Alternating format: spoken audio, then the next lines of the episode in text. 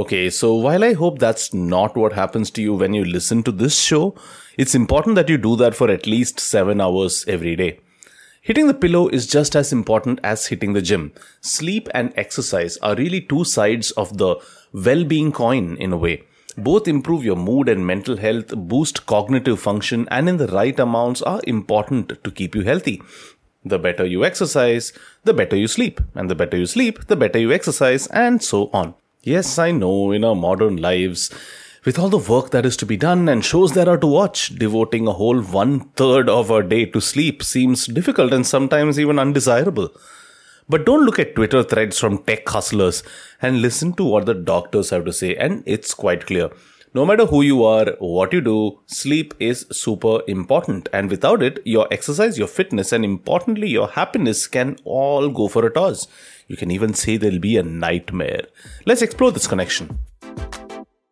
Welcome to One Rep at a Time, a podcast from CultFit that encourages you to become a healthier, better, and happier version of yourself by building small, sustainable habits. Let's welcome your host, Deepak Gopalakrishnan or Chuck. Hello, everyone, and welcome to episode 13 of One Rep at a Time. Let's talk about catching a few Z's and how important it is for reaching your fitness goals. Actually, you'll need more than just a few Z's. Hmm. We've veered into territory that isn't just restricted to fitness goals, but is more holistic. Think wellness goals. Why do we even exercise and eat right? For cardiovascular health, to increase lean muscle, to improve endurance, to have a baller metabolism, to have the energy and ability to do whatever we want. Now, here's the thing. Every single one of these things will happen only if we get the right amount of sleep, and that's 7 to 9 hours per day. This, I'm afraid to say, is absolutely non negotiable. I'll save you a whole lot of Googling and going through studies of or reading how I hacked my body articles and things like that. You need at least seven hours of sleep per day because that's how the human body was built. If anything, recent research is showing that all around the world we're getting, well, less sleep that we're supposed to and it's really affecting us physically and mentally.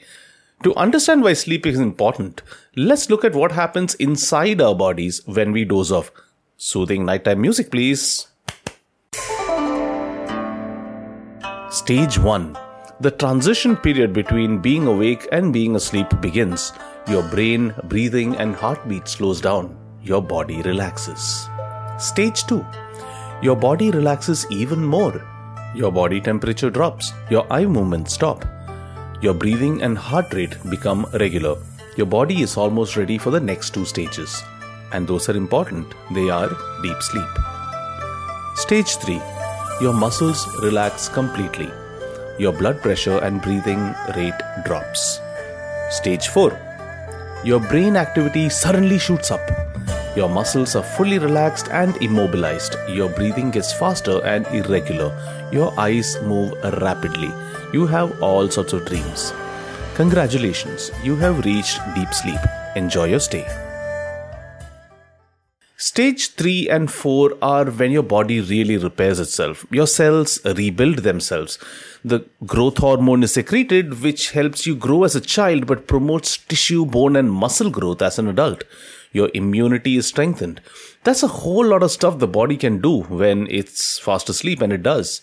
So the next time someone reprimands you for wasting time sleeping, saying you're doing nothing, tell them all of the above. Heck, you can even tell them that you are being more productive. So what about exercise? See, any kind of workout actually helps the body sleep better and deeper. When we work out, our brain releases a chemical called adenosine, which makes us feel sleepy. It's the very same chemical that caffeine blocks, by the way, when we have that shot of Americano every morning. Better sleep leads to better recovery, which leads to stronger muscles, which leads to more effective workouts, which leads to better sleep. What a fantastic little cycle. Now, not sleeping enough can have all sorts of consequences for the body. It won't directly impact your cardiovascular health or reduce your muscle strength or capabilities. No, no. What it will do is ensure that you get fatigued super fast. It'll reduce your motivation, energy, and drive. It'll make your insulin response go a bit haywire and make you feel way too hungry at unusual times. It'll make you want to get off the treadmill and into a bed immediately. And that is, in fact, what you should do. When it comes to choosing between a good night's rest and an intense workout, you should always choose sleep. It'll ensure that you are well rested, all recovered, and ready to go for the next rep or 20.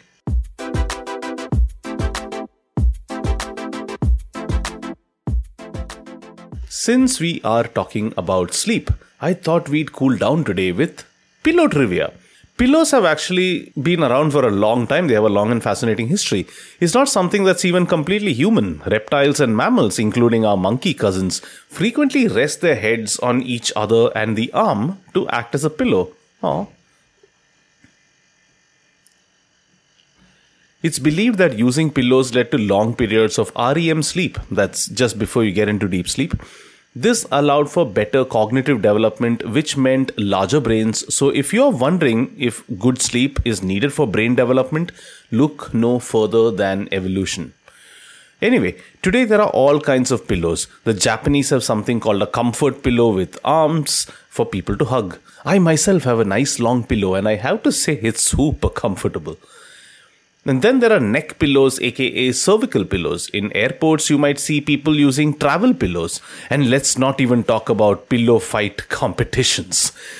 The Wikipedia page on pillows is quite a nice rabbit hole. And that's it for this 13th very comfortable episode of this podcast. If you'd like to say hi, my details are in the notes of this episode, and I'll see you here tomorrow. And remember, like your exercise routine, take life one rep at a time. This is Deepak, aka Chuck, signing off today. You've been listening to One Rep at a Time by Cult Fit.